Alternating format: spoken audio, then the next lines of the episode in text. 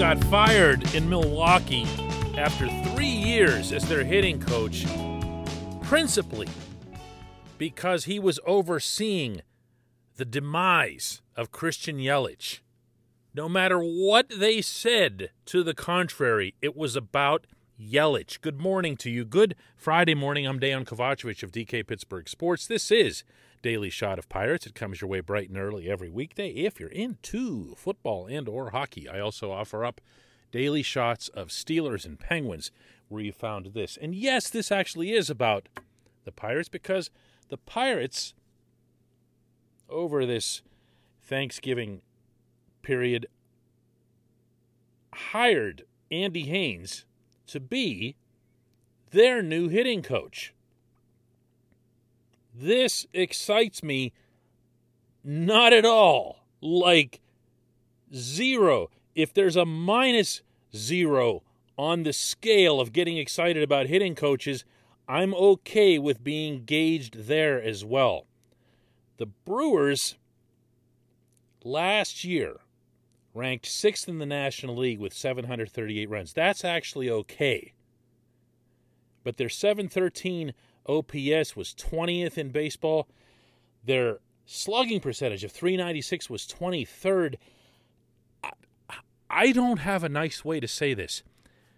If you're playing at American Family Field, the former Miller Park, and those are your numbers, you're doing something very, very wrong.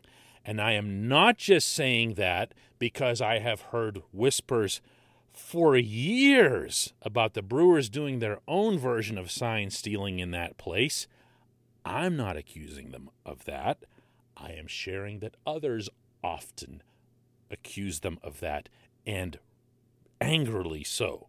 And that's been going on for years. So if you have those two advantages, and you have the natural, massive home road splits that the Brewers have had for a decade now, and you still can't hit, and you have Christian Yelich on your team who was able to hit falling out of the womb and you haven't unlocked an answer for him after really two years, if you think about it with Yelich, because it wasn't just the 2020 short season when he really fell off, because that happened to a lot of players, including here in Pittsburgh. When it continues the following year, then you haven't found an answer. And when you get into the playoffs, the way the Brewers did, and you lay a total, total egg offensively, that points to one guy. That points to one guy, and it was the hitting coach.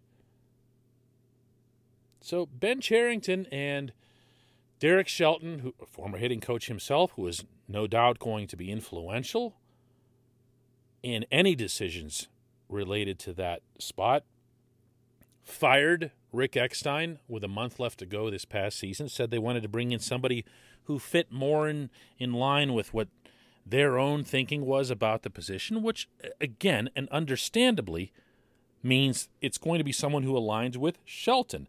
His previous role, again, having been exactly that when he was with the Rays. All of that's fine. But are you telling me that out of the whole field, the whole wide open world of the industry of Major League Baseball that the one guy you could get was someone who had just abjectly failed at his job. Oh, and by the way, had done so right in front of you in the division. I'm not going to bury this guy as, as contradictory as that statement will sound compared to everything else I've just said so far but I feel very comfortable and justified entering this individual's tenure in Pittsburgh with a hugely cynical eye. I don't get this at all.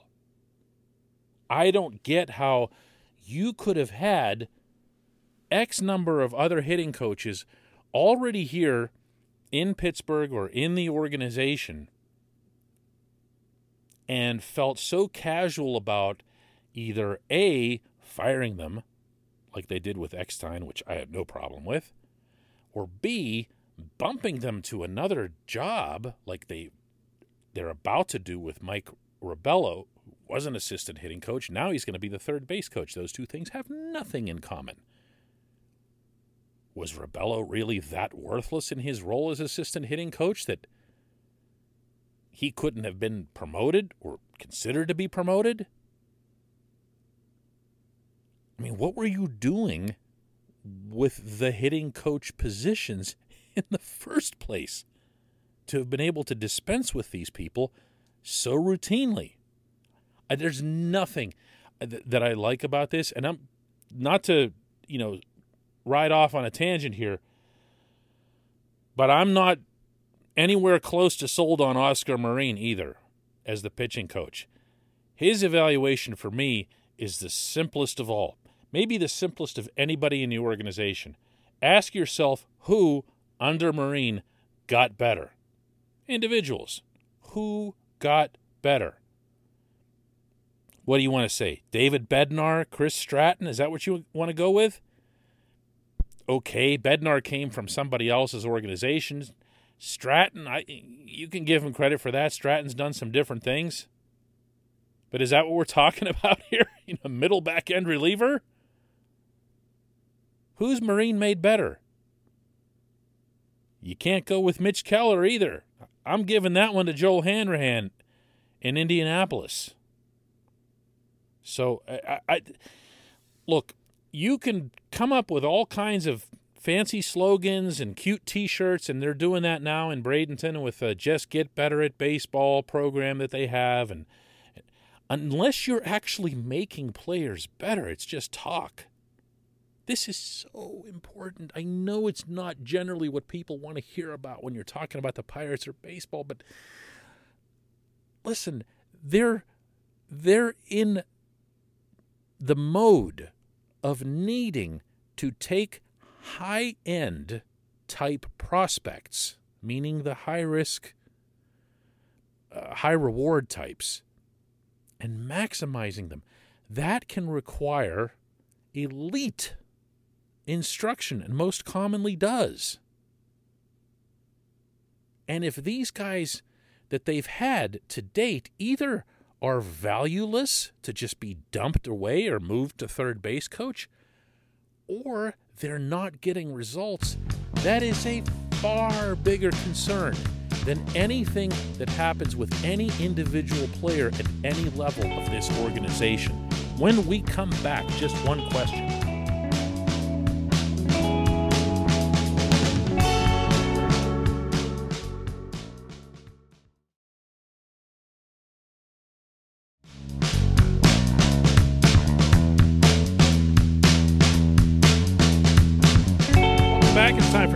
Question that's brought to you always by the good people at the North Shore Tavern, directly across Federal Street from PNC Park, home of Steak on a Stone, home of a complete, thoroughly satisfying menu that comes to your table in a surprising hurry considering the quality of what's at hand. That's not an accident. That's something that owner Mike Sukic insists on.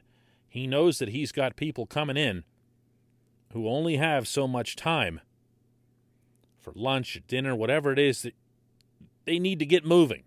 And they don't want to sit there waiting and waiting and waiting. At North Shore Tavern, you're going to get your food within minutes. Again, so much so that you'll actually be a little bit startled by it, but in a pleasant way. Visit North Shore Tavern directly across Federal Street from PNC Park. Our J1Q today comes from Gary, who asks Are we thinking of the rotation in the wrong way? In other words, do the Pirates plan to just have arms who start as opposed to traditional starters?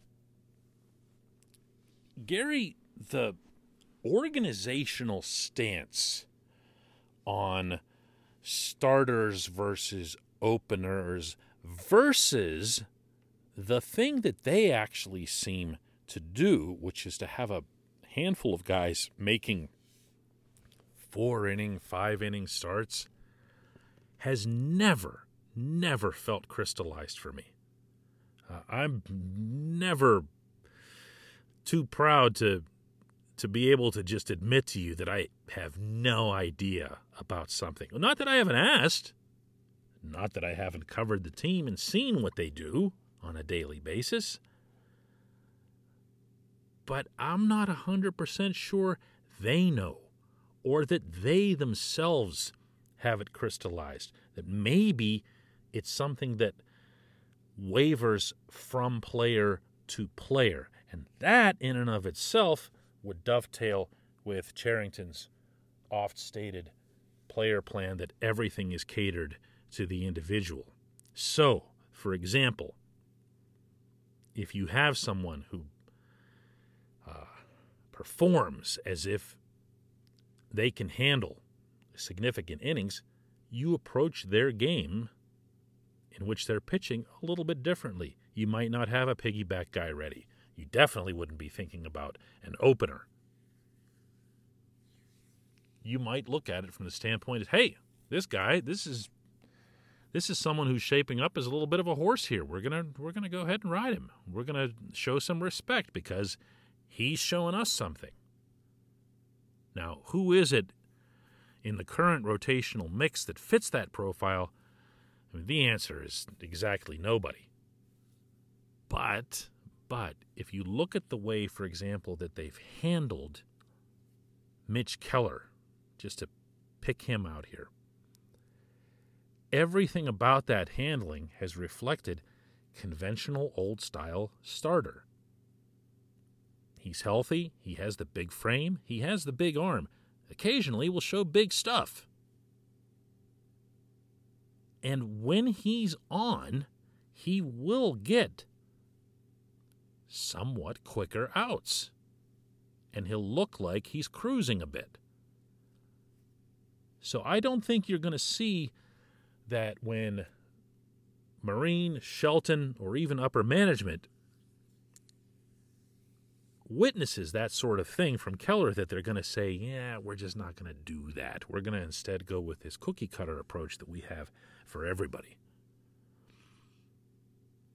I believe that for the most part through 2020 and 2021 that what you saw was born from necessity. They would put a pitcher out there. He would give them three or four innings. They would thank their lucky stars that they got three or four innings from whoever that sieve happened to be, and then they would just move on. You know, it wasn't systematic. But as they graduate, this is where your question becomes uh, really a lot more pertinent. It's going to be interesting to see how they uh, look at younger individuals like a Roansy Contreras, like Miguel Yajure, both of whom in the minors have been known to be capable of cruising, of of getting a team, you know, a good amount of innings and not looking max effort in the process. Even Contreras, when he's thrown 100, doesn't have a max effort look to him, which is part of what makes him so attractive. It's going to be a work in progress. I don't believe there's an answer, Gary. I really don't. Not yet. I really don't. I appreciate the question. As always, I appreciate everybody listening to Daily Shot of Pirates. Let's do this again Monday.